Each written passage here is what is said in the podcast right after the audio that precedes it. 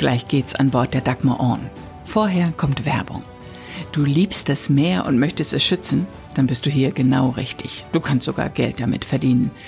Unsere Meere zu schützen, das treibt auch die Kieler Hazytech Electronics AG an.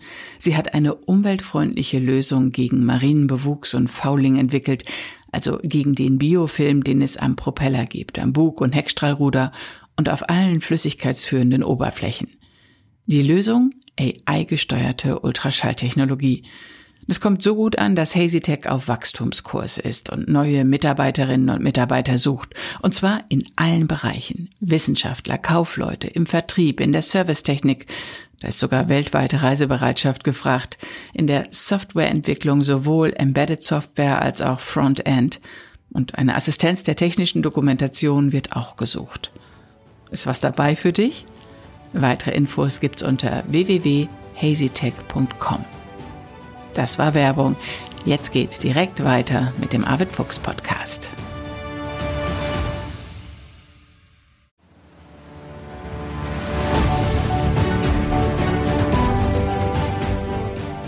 Expedition Ocean Change mit Arvid Fuchs. Abenteuer mit Tiefgang zwischen Arktis und Antarktis. Moin und herzlich willkommen zu dieser Podcast-Folge. Hier ist Bärbel in Hamburg. Und hier ist Arvid in Bad Bramstedt. Arvid, wie geht's dir? Wie geht's der Dagmar? Ja, mir geht's gut. Der Dagmar hoffentlich auch. Also die Hart der Dinge in Flensburg. Wir sind da ja schon eifrig am Arbeiten, am Werkeln, aber unter Deck. Und äh, dann haben wir hier ja diese Werkstatt, wo ja bestimmte Teile dann überholt werden. Bestimmte Winden sind zerlegt und überholt worden. Der Wassertank ist gereinigt. Der wartet jetzt hier wieder auf den Einbau. Die neuen Backskisten sind fertig lackiert mit sechs Schichten neuem Lack und äh, ja, Bodenbretter sind lackiert. Also ganz viel, was man jetzt also im Trockenen, im Warmen, in der Werkstatt machen kann. Und äh, das Schiff geht dann jetzt äh, am 15. März definitiv in die Werft nach Egersund und dann fangen die Bootsbauer an und wir natürlich machen da weiter. Du warst diese Woche auch an Bord, ne? Da wollten wir uns, oder hatte ich gefragt, ob wir podcasten wollen an dem Tag. Da schriebst du, nee, nee, ich bin in Flensburg. Ja, ich war in äh, Flensburg äh, wegen verschiedener Dinge, aber ich habe da vor allen Dingen auch äh, was nachgemessen, weil wir vorne auch im Vorschiffbereich neue Lenzleitungen einbauen. Das äh, mache ich selbst. Das ist also ein bisschen Schlosserei und Klempnerei und da kommt man eben nur ran, wenn der Wassertank und der Tisch ausgebaut ist, wie das jetzt der Fall ist. Und äh, so, da muss man natürlich die passenden Materialien besorgen. Die sind inzwischen bestellt, die liegen hier auch. Und das nächste Mal, wenn ich da hingehe, dann werde ich äh, da die Leitung ersetzen und neu einbauen. Spannend, spannend. Arvid, lass uns nochmal zurückblicken auf die erste große langjährige Expedition, auf die iSail-Expedition, mit der wir uns jetzt ja schon einige Folgen lang beschäftigen. Letztes Mal waren wir da geendet, dass die Nordostpassage einfach nicht zu schaffen war, weil ihr am Eis gescheitert seid. Ihr seid dann zurück nach Tromsø, habe da überwintert, um dann von dort aus die Umrundung des Nordpols über die Nordwestpassage in Angriff zu nehmen. Ja, also wir sind äh, diese Aufgabe jetzt einfach andersrum herangegangen. Also von Tromsø, dort gab es ein Dock, ein, ein, ein Schwimmdock, wo wir rein konnten und wo wir das Schiff einfach erstmal gründlich überholen konnten. Nach diesen zwei Jahren in Sibirien war das auch einfach erforderlich. Und dann sind wir da in Fahrt gekommen und über Jan Mayen, Island äh, gefahren. Und in Island haben wir uns ein bisschen äh, länger aufgehalten. Wir hatten damals, äh, das war ja dann 93, hatten wir auch schon so ein internationales Jugendprojekt initiiert. Damals kam ein anderes Segelschiff, der Dreimaschoner Friedhof Nansen dorthin und wir hatten dann, äh, ich weiß gar nicht, insgesamt äh, waren es glaube ich 30 Jugendliche aus äh, verschiedenen Nationen eingeladen, äh, die dann äh, dort eben halt gemeinsam äh, ein, ein Umweltprojekt äh, auf dem Segelschiff durchgeführt haben. Und das Lustige dabei ist, wir hatten natürlich auch zwei äh, isländische Jugendlichen dabei und eine dieser isländischen Jugendlichen war die Sicker, die ja bis heute bei uns im Team ist und die dann dabei geblieben ist. Das war zu der Zeit, das hat Sicker damals ja auch erzählt, dass sie an Bord der Friedrich Nansen unterwegs war und dich dann getroffen hat. Das war bei dieser Expedition. Ja, das war genau das, was wir damals äh, initiiert hatten. Deshalb war die Friedhof dorthin gekommen, die Friedhof Nansen. Äh, ganz nebenbei bemerkt hat die Friedhof Nansen uns auch noch einen neuen Mast mitgebracht. Das kann man ja auch mal erzählen. Das ist ja passiert ja auch nicht jeden Tag, dass man den Mast wechselt. Und äh, nachdem wir dieses Jugendprojekt gemeinschaftlich mit der Friedhof Nansen abgewickelt hatten, das betraf also so zwei Jugendgruppen, die wir da zu verschiedenen Zeiten an Bord hatten, auch immer zwei Jugendliche bei uns mit an Bord hatten. Sind wir in Reykjavik längsseits bei der Friedhof Nansen, die ja viel größer ist als die Dagmar, die ist ja rund 50 Meter lang, äh, gegangen. Und äh, dann haben wir erstmal unseren Mast abgetakelt, wie man sagt. Und dann haben wir kein Kran oder sonst irgendwelche Hilfsmittel gehabt, sondern wir lagen also längsseits bei der Friedhof, die hat auch Rahn, also rar getakelte Schiff auch. Und dann haben wir den Mast über das ganze Deck äh, der Friedhof äh, ja, hinweggehieft und an Land abgelegt. Und gleichzeitig haben wir dann den neuen Mast, der ja an Deck der Friedhof war, daneben gelegt. Dann haben wir all die ganzen Beschläge, die da wieder ran mussten, dann auf der Pier montiert. Und dann haben wir den neuen Mast mit den Beschlägen, die wir montiert hatten, dann wiederum von Land über die Ra bei uns genau ja, durch das Deck hindurchgeführt und dann entsprechend mit den Mastkeilen fixiert und dann wieder alles aufgetakelt. Also das war so eine klassische Seemannsarbeit, wie man es früher gemacht hat und heute nicht mehr eigentlich, weil da natürlich immer ein Kran zur Hilfe kommt. Warum war es erforderlich, dass es einen neuen Mast gab? Warum brauchte die Dagmar einen? War das eine Folge dieser harten Zeit in Sibirien? Na, es lag äh, primär daran, dass der der Mast, den hatten wir ja nicht gewechselt, der war schon stand schon lange im Schiff drin und er war ein bisschen unterdimensioniert und der neue Mast war ein bisschen stärker, bisschen kräftiger dimensioniert. Wir haben später dann ja nochmal das Rig komplett getauscht, äh, also mit der Stänge, so wie die Dagmar auch heute aussieht. Aber damals hatten wir eben nur diesen einen Pfahlmast, sagt man dazu, der erneuert werden musste, einfach weil er ein bisschen unterdimensioniert war für unsere Zwecke und, und deshalb hatten wir ihn da getauscht. Gut, und dann war euer Ziel noch einmal Grönland umrunden, rund ums Kap Farvel und dann wieder auf der Westseite Richtung Norden hoch und dann in die Nordwestpassage. Aber so einfach war das nicht. Nein, man muss sagen, dass man damals natürlich auch noch nicht so diese Wettervorhersagen hatte, wie man sie heute hat, Grip-Daten, wie man sie heute nennt, wo diese Windpfeile quasi äh, wiedergespiegelt werden. Das gab das damals in dieser Form ja alles nicht. Also man, man hat natürlich eine Wettervorhersage gekriegt, aber die war bei Weitem nicht so verlässlich, wie das, wie das heute der Fall ist. Und wenn man nach Kanada will, dann muss man eben um die Südspitze Grönlands herum. Da gibt's keinen anderen Weg. Und ähm, die Südspitze Grönlands liegt ja etwa auf der gleichen Höhe wie, wie Oslo in Norwegen. Also man segelt erstmal weit nach Süden. Aber dieses Kap Farvel, was, äh, was eigentlich gar nicht so bekannt ist, dieser Südzipfel von Grönland, ist extrem stürmisch. Es ist eigentlich mit der stürmischste Kap auf der Welt. Also äh, man verzeichnet dort also fast mehr Stürme als bei Capron. Und ähm, da ist bloß nicht äh, so, so, so eine Legende drum entstanden, wie, äh, wie bei Cap Horn. Äh, hinzu kommt, dass es dort eben Eis gibt häufig, dass also Eisfelder äh, herumtreiben, dass es dort eben auch Eisberge gibt, die dort um die Südspitze herumtreiben.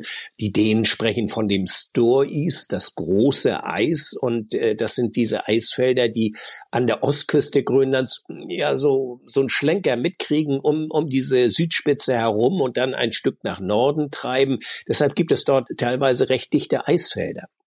Auch an der Südwest von Grönland, so war es damals auf jeden Fall gewesen. Heute hat sich nun vieles verändert. Aber man, man musste also schon Abstand halten von dem Kap, das wusste man. Und dann kommt noch ein anderes Phänomen hinzu. Es gibt ja dieses Ice Cap, also das Inlandeis. Und da entstehen oftmals so katabatische Winde, die also mit brachialer Gewalt vom Inlandeis herunterkommen und äh, übers Meer sich fortpflanzen. Und das sind dann oft mal zwei verschiedene Windrichtungen, mit denen man zu tun hat. Und das war genau das Phänomen, in das wir dann gelaufen sind, ohne es zu ahnen, wie heftig es werden wird. War das dein erstes Mal am Kap Farvel? Ja, ich war vorher in Grönland gewesen, aber ich bin noch nicht um dieses Kap Verwell herum gesegelt. Ich kannte natürlich äh, die ganzen Berichte. Es gibt da auch äh, so ganz dramatische Schiffsuntergänge. Die Hans Hethoff beispielsweise, das ist ein, ein, ein großes Schiff gewesen, neu in Dienst gestellt, damals äh, von der grönländischen, dänischen Regierung quasi, äh, so als Versorgungsschiff. Das ist mit Mann und Maus untergegangen. Man weiß bis heute noch nicht genau, was passiert ist. Und das so, glaube ich, in den 50er, 60er Jahren passiert. Und es gab immer wieder Berichte über, über diese heftigen Stürme. Und wenn man heute mal einfach auf eine Wetterkarte guckt, und da findet man ja, äh, ja überall im Internet diese, diese Wetterportale, dann soll man mal die Südspitze Grönlands mal äh, da mal reinzoomen. Da ist fast immer heftiger Sturm. Und äh, der ist verbunden eben auch mit sehr, sehr starken Seegangsverhältnissen. Ähm, das wusste man damals und deshalb gab es auch in den, in den nautischen Veröffentlichungen immer die, die Empfehlung, mindestens 100 Meilen Abstand von der Südspitze zu halten. 100 Meilen, das sind 185 Kilometer, ist also eine ganze Menge äh, um nicht irgendwie Gefahr zu laufen, äh, so, so, so Crosswinde zu kriegen. Also das heißt, äh, wenn ein Sturm aus Westen, Osten oder wie auch immer kommt und dann noch einer vom Inland eist, dann kommt er genau seitlich, also von quer ab. Und das äh, wirft dann ganz gefährliche, unangenehme Kreuzseen auf und das kann richtig gefährlich werden. Was für Wetterdaten hast du denn gekriegt? Du hattest das Barometer an Bord und wie oft hast du sonst aktualisierte Daten gekriegt? Man hatte damals ein Wetterfax, das lief auch über Kurzwelle und da hat man über die ähm, äh, übers Wetteramt, übers, über die Isländer oder auch über über den deutschen Wetterdienst hat man dann äh, so ein Wetterfax gekriegt. Das war eine Wetterkarte. Da wurden also die Tiefdrucksysteme, die Hochdrucksysteme, die Wetterlage äh, quasi äh, durchgegeben, aber sie sie wurde nicht äh, weiter erläutert. Also man mu musste schon genügend Kenntnisse haben, um um zu sehen, also wie das Wetter sich entwickeln wird. Und insofern waren wir nicht unvorbereitet. Wir wussten, dass dort ein Sturm aus östlicher Richtung auf uns ähm, zukommen würde, also Sturm, der östliche starke Winde, stürmische Winde bringen würde. Und äh, das war für uns aber noch nicht irgendwie so ein Kriterium, sich Sorgen zu machen, weil wir quasi ablaufen konnten. Wir waren ja mehr mit Westkurs unterwegs und der Sturm würde aus Osten kommen und insofern würden wir vor Wind und Welle sozusagen ablaufen können. Das ist ja eigentlich eine gute Sturmtaktik auch. Aber äh, was, was wir dann doch erlebten, war, dass dieser Sturm nicht nur sehr heftig war, sondern äh, dass die Seegangsverhältnisse extrem steil waren und dass sich dann wirklich zu dieser äh, Schwerwetterkonstellation dann tatsächlich das, was immer befürchtet wurde, ähm, so ein stürmischer Wind aus querab auch noch äh, einstellte, der dann quasi vom Inlandeis kam und der dann wirklich so Kreuzseen aufwarf, die, äh, die mit brachialer Gewalt auch dann übers ganze Deck gewaschen haben. Windstärke 10 schreibst du in deinem Buch. Kreuzsee mit einer Höhe von acht bis neun Metern. Arbeit, nimm uns mal mit an Bord. Was ist dann da los? Also die, die vorherrschende Windrichtung und auch die, die Seegangsrichtung, die kam aus östlicher Richtung. Das war eben diese Windstärke 10 auch, äh, die wir dort hatten. Und es waren eben sehr steile, hohe Seen, die, die ich sag's jetzt mal vorsichtig, bestimmt zehn Meter hoch waren, eher höher. Und dann kam in gewissen Intervallen, aber das konnte man ganz schwer abschätzen. Die waren dann plötzlich da, tauchte neben äh, dem Schiff baute sich plötzlich so eine grüne Wasserwand auf und brach einmal quer übers ganze Schiff. Und äh, äh, das hatte dann in einem Fall auch wirklich, äh, das ist eine, eine ungeheure Wasserwucht. Ähm, das Schiff, wir hatten damals auch noch keine Selbststeueranlage, also wir standen an Deck und haben per Hand gesteuert. Dass ihr euch da überhaupt halten konntet. Das ging nur deshalb, weil wir gut gesichert waren. Und in einem Falle war wirklich der Wasserdruck, da war das Schiebelug bei der Navigation, weil gerade vorher einer rausgekommen war, noch ein Tick auf und da ist äh, sehr viel Wasser ins Achterschiff reingekommen, was dann sofort rausgelänzt wurde. Aber das hatte dann durch diese Spray, durch diesen Gischt äh, zur Folge, dass also einige, äh, das Wetterfax beispielsweise, andere Geräte waren einfach kaputt durch, durch Seewasser äh, gegangen und äh, das Wasser war schnell wieder außen Bords aber äh, es, es äh, waren wirklich äh, Stunden, die uns äh, schon äh, sehr beschäftigt haben. Zum Beispiel die Deckel von den Backskisten. Wenn man auf Schiff guckt, ist ja hinten so im achteren Rund des Schiffes äh, sind ja so Deckel auf diesen Backskisten, wo man sitzt, die eigentlich auch so verschalkt sind aber die waren alle aufgeschwommen und da waren einige von weg und alles, was an Deck war, war weg. Also Besen und, und Eimer und was man sonst so an Deck stehen hat. Es war alles weggewischt. Das, das Deck war wie leer gefegt und äh, so und, und das blieb ja nicht bei der einen See, sondern es kamen dann einige weitere und wir haben dann also einen, einen sehr, sehr stürmischen Tag und eine stürmische Nacht gehabt und am nächsten Morgen äh, waren wir dann um die Ecke rum und das war das Frappierende. Äh, wir fuhren um das Kap herum, ein Stück nach Norden und dann war der Spuk vorbei. Ganz, äh, es war noch Dünung natürlich da, aber dann war plötzlich auch Eis voraus und das Eis hat ja so eine dämpfende, beruhigende Wirkung auf den Seegang. Und äh, ich glaube, das war schon um die Mittagszeit, äh, war es ein Ententeich. Die Sonne kam raus, es war Nullwind und äh, so diese grönländische Hochdruckwetterlage, die man ja viel hat, setzte sich durch und ähm, ja, mit einmal waren wir in so einem Glitzerpalast. Das war also die Eisschollen, die um uns herum waren. Und äh, der Sturm gehörte der Vergangenheit an. Das war also ganz absurd, wie schnell dieser, dieser Wechsel kam. Aber es war schon heftig, ne? Also du schreibst das in deinem Buch auch, dass dieses Steckshot äh, nicht gesteckt war oder dass der, der Niedergang halt ein bisschen auf war und dass dann halt der ganze Navigationsraum das war. Du hast die Lenzpumpen angesteckt. Slava musste die Elektronik reparieren. Er musste Slava erstmal wecken, da musste er von vorne nach hinten kommen. Wie schafft man das denn überhaupt, wenn das Schiff so durch die Wellen geschaukelt wird?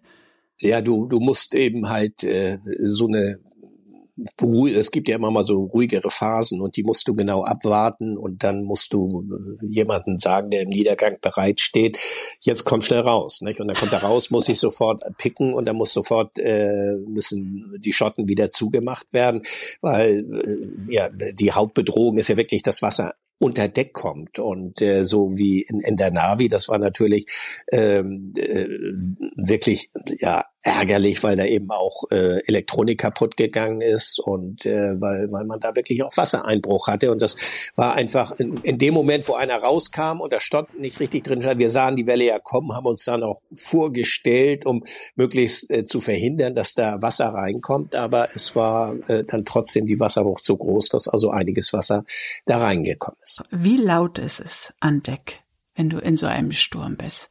Toast es und brummt es in deinem Kopf? Du bist nass und kriegst eine Welle, eine See nach der anderen ab oder, oder wie fühlt sich das an? Du bist natürlich äh, ziemlich eingepackt in Ölzeug und äh, so und, und allein dadurch, weil, weil du natürlich auch eine Kapuze oder Südwester oder sonst irgendetwas auf hast, äh, ist, wollen wir sagen, ja alles gut verpackt. Also die Kommunikation ist äh, allein dadurch schon nicht ganz so einfach mitunter, aber es kommt eben hinzu, dass äh, ja, dass, dass es laut ist. Nicht? Also es, ich kann das gar nicht so beschreiben, aber äh, es ist natürlich die See ist laut, alles um dich herum ist irgendwie laut und und der Wind, der in der Takelage heult und äh, so, das ist es es ist eine, ein hoher Geräuschpegel, obwohl du den nur unterschwellig wahrnimmst, nicht? Weil es sind nicht die akustischen Eindrücke, die dich jetzt irgendwie so äh, beschäftigen, sondern es ist die Optik. Also das, was du visuell erlebst und siehst, wie äh, die Seen, die heranrollen und äh, die, die, wo die Kämme sich brechen und äh, so und, und was macht das Schiff und wie bewegt sich das Schiff. Also äh, es ist die Optik, die, die glaube ich äh, gravierend ist. Also für für die Akustik habe ich da gar nicht so sehr das Ohr für gehabt, muss ich sagen. Um 23 Uhr ging der Spuk los, ne? Dann schreibst du weiter. Um 1 Uhr nachts steigt erneut eine Kreuzsee ein. Dieses Mal allerdings ist der Steckschott geschlossen und das Wasser läuft ungehindert ab. Der Blick zurück ist furchterregend. Die Seen haben gut und gern eine Höhe von acht bis neun Metern erreicht. Schaut man zurück, verdichtet sich unweigerlich der Eindruck, dass die nächste See die letzte ist, die das Schiff erlebt.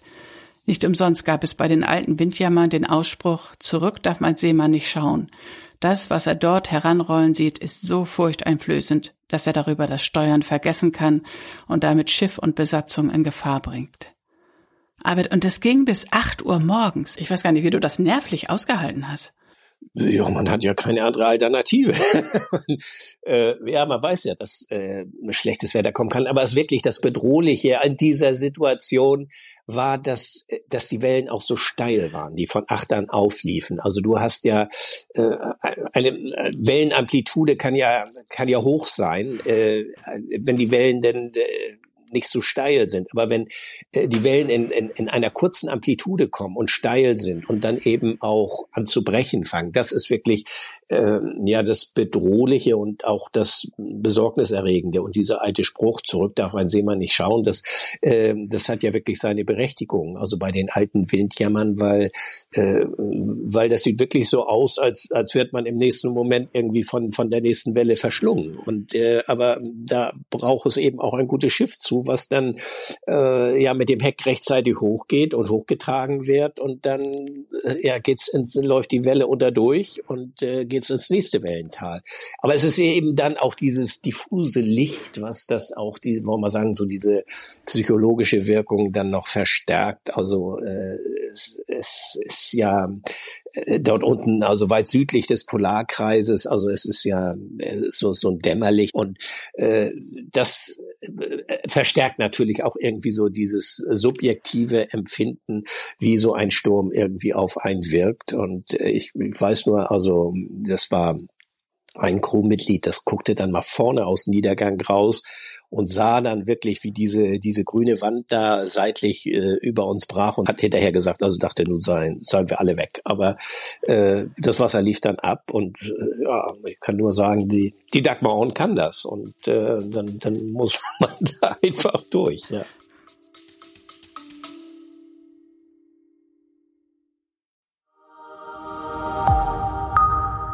Es folgt Werbung. Zwölf deutsche Forschungsschiffe gibt es. Acht davon werden von einer Reederei bei uns aus dem Norden beredert, von der Reederei Brise aus Leer aus Friesland. Brise Research stellt die Crew an Bord der Forschungsschiffe, das sind gut 250 Seeleute, und kümmert sich weltweit um die ganze Logistik, die erforderlich ist, damit die Crews und auch die vielen Wissenschaftlerinnen und Wissenschaftler, wo auch immer sie sind, tiptop versorgt sind. Super spannend, was die Reederei Brise macht. Meeresforschung ist gerade wichtig wie nie. Ein Arbeitsplatz auf einem Forschungsschiff ist eine sichere Sache. Die Reederei Brise sucht gerade Mitarbeiterinnen und Mitarbeiter an Bord. Sie bildet auch aus. Übrigens ist die Bordsprache Deutsch. Guck dir das einfach mal an. www.brise.de. Das war Werbung. Jetzt geht's weiter mit Arvid Fuchs an Bord der Dagmar On.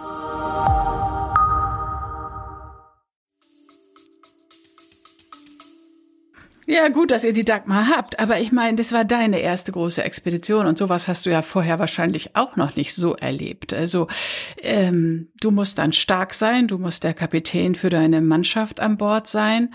Okay, du bist stark. Heute hast du so viel Erfahrung, aber die hattest du damals noch nicht. Was trägt dich da durch in so einer Situation? Na, ich hatte natürlich Sturmerfahrung aus der Berufsschifffahrt. Wir sind mit einem Frachter auch mal in einem Hurricane drin gewesen und äh, das sind natürlich völlig andere Schiffsgrößen äh, und, und, und ein solches Schiff äh, bewegt und arbeitet ganz anders irgendwie in, in, in so einem schweren Sturm.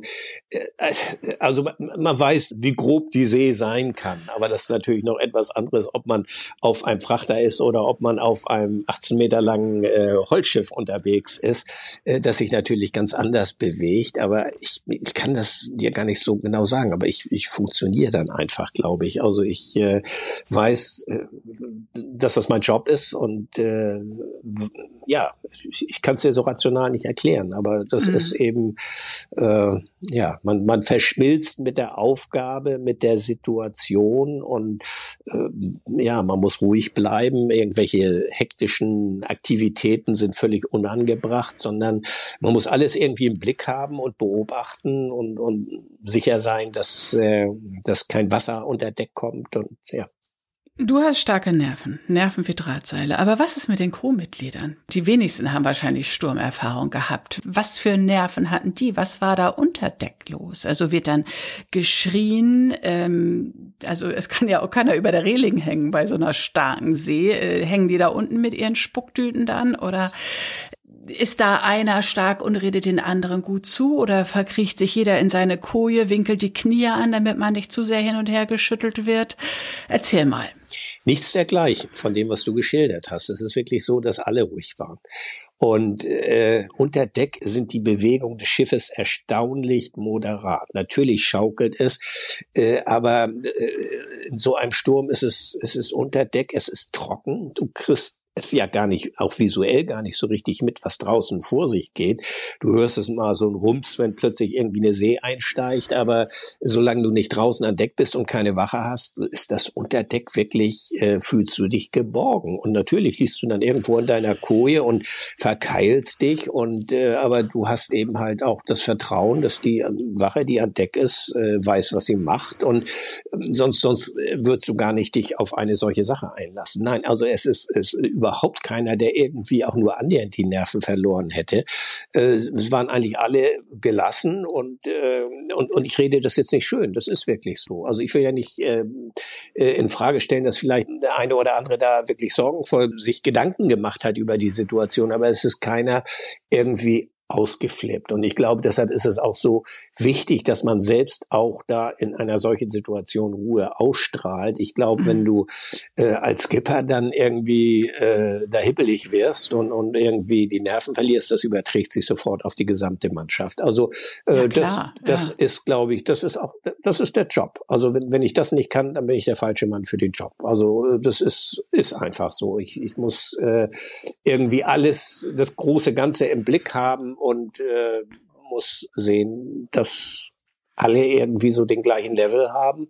Und das ist auch gut gelaufen, das muss ich sagen. Also das habe ich der Mannschaft auch ein großes Kompliment anschließend gemacht, weil, äh, weil keiner irgendwie äh, auch der noch nie solche Seegangserfahrungen gemacht hat, irgendwie jetzt äh, konfus gewesen wäre. Oder äh, man, man holt vielleicht auch nicht jeden an Deck, von dem man weiß, der ist vielleicht damit dann überfordert, sondern dann bleibt die Wache eben, die an Deck ist, ein bisschen länger. Ich bin natürlich sowieso die ganze Zeit an Deck gewesen und äh, man sucht sich eben halt den besten Rudergänger aus, der das am besten kann, weil bei diesen Verhältnissen zu steuern, da muss man Erfahrung haben. Das, das kann nicht jeder. Äh, also natürlich wird man da also die Kompetenzen äh, abrufen und einsetzen, von denen man weiß, die oder der kann das am besten und das wird dann auch von der Rest der Crew natürlich so mitgetragen und akzeptiert. Und wenn es dann geschafft ist, was passiert dann? Gibt es irgendwelche Rituale, was dann an Bord stattfindet? Ja, man wird ja bisschen durch so einen Sturm getragen mit dieser, mit diesem schönen Satz, kein Sturm dauert ewig. Nicht? Also äh, irgendwann ist auch der, der ärgste Sturm vorbei. Ja, das ist so ein bisschen dieses Licht am Ende des Tunnels, was einen irgendwie durch so ein Unwetter irgendwie hindurchträgt. Und äh, in diesem Fall war das ja wirklich, äh, das habe ich auch in dieser Form so noch nie erlebt, dass ein Sturm so schnell vorbei war und sich dann auch aufgrund dieser Eisfelder, die sich dort erstreckten, auch äh, der Seegang so schnell quasi glatt gebügelt wurde. Normalerweise äh, hört ein Sturm ja langsam auf, sich auszuwehen und äh, dann bleibt aber noch die Dünung und der Seegang nach und äh, so. Aber in diesem Fall war es eben anders und wir waren dann in einer Region, wo es wirklich äh, äh, ruhig und, und sonnig war und äh, so und dann konnte man loslassen. Es war natürlich irgendwie so eine Phase der Entspannung. Also äh, ich weiß nicht mehr genau, was wir damals äh, gemacht haben, aber wir haben das sicherlich irgendwie äh, zelebriert und äh, haben uns ausgetauscht und, und natürlich, man muss drüber reden. Das ist immer wichtig, dass man, äh, dass man alle zu Wort kommen lässt und, und äh, jeder sich irgendwie äh, dazu äußern kann und nicht so tut, als sei das ja alles äh, eine Bagatelle. Das war's ja nicht. Und äh, so, das darf man auch nicht so äh, verkaufen oder so tun, als ob, sondern man muss sagen, Mensch, das war schon ziemlich heftig. Aber together we can do it. Also wir haben es gemeinsam geschafft. Nicht einer alleine, auch ich nicht, sondern wir alle haben es zusammen gemeistert. Und das ist eben halt so dieser, dieser Teamwork-Gedanke, der bei einem solchen Schiff ganz ausgeprägt ist und äh, den ich auch einfach toll finde, weil man ist ja mit so einem Schiff auf einem sehr begrenzten Lebensraum in einer, in diesem Fall besonders per se lebensfeindlichen Umgebung. Und äh, man kann nicht mal rechts ranfahren und äh, sagen, ach, jetzt muss ich mal Luft holen und, und dann fahre ich weiter, sondern die, das Meer, die See, die Natur macht die Vorgaben und man muss sich damit arrangieren und äh, so und das schweißt zusammen und das äh, lässt einen irgendwie auch über sich selbst hinauswachsen. Äh, das gilt für die gesamte Crew und insofern ist danach irgendwie natürlich so ein bisschen Stolz vorhanden, dass man es geschafft hat. Das ist Müdigkeit, Erschöpfung, äh, aber aber irgendwie so dieses äh, Mensch, das ist doch, dass wir das so gemeinsam geschafft haben, das ist doch cool, das ist doch toll und das schweißt einfach zusammen. Arvid, Wahnsinn, was für eine spannende Etappe dieser Eissail-Expedition. Dann seid ihr entspannt an der Westküste Grönlands hochgesegelt. Ja, also so, wir sind dann ja direkt ins Eis reingefahren, also in diese Eisschicht, so, weil wir ja. dann äh, unten gab es damals noch relativ viel Eis und sind dann nach, äh, ich glaube, nach Nordhalik war das, das ist so eine kleine Kommune, Siedlung dann unten rein und das war ganz schwierig wegen der Eisverhältnisse, aber es war nicht nicht dramatisch. Also mit Eis hatten wir ja nun genügend Erfahrung auch schon in Sibirien sammeln können. Insofern haben wir uns da durchgearbeitet und äh, waren dann zunächst da und äh, so haben uns da also erstmal ein bisschen bisschen regeneriert nach dieser Erfahrung und sind dann wirklich die ganze Küste hochgesegelt. Das war ja noch früh im Jahr, also für die Nordwestpassage noch zu früh. Damals galt immer so, vor Mitte August darf man nicht in die Passage hineinfahren, weil da einfach zu viel Eis ist. Also wir waren relativ früh im Jahr und hatten jetzt also viel Zeit für die Westküste Grönlands und äh, haben die auch wirklich genutzt, um ja so, so eine Küstenfahrt zu machen, wo wir uns, uns einfach äh, Grönland angeguckt haben. Und zwar sind wir bis hoch nach äh, Kanak gefahren durch diese Melville-Bucht, das ist diese große Bucht oben im Norden, die äh, ja auch früher sehr verrufen war, weil äh, dort auch das Middle Pack nennt sich das, das mittlere Pack Eis ist damit gemeint.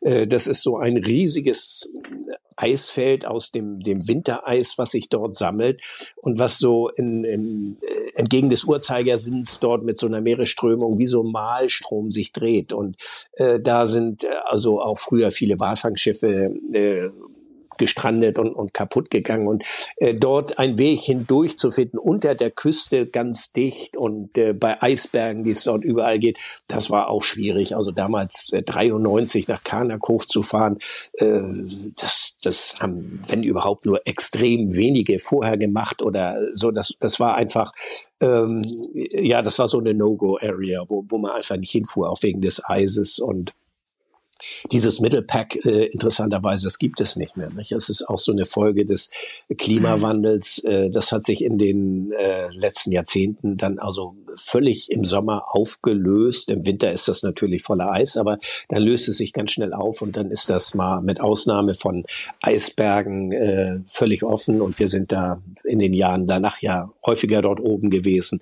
Also äh, das äh, gibt es nicht mehr. Aber damals gab es das noch und äh, ich entsinne mich da auch äh, etwas dramatische Situation, wo wir dichte Eisfelder hatten und ähm, ja kaum irgendwie eine Rinne gefunden hatten, wo wir uns durcharbeiten konnten aber wir wurden verfolgt von einem Eisberg. Das hört sich wirklich kurios an, Was? aber diese Eisberge gingen ja sehr tief. Es guckt ja immer nur ein Achtel des Eisbergs aus dem Wasser raus.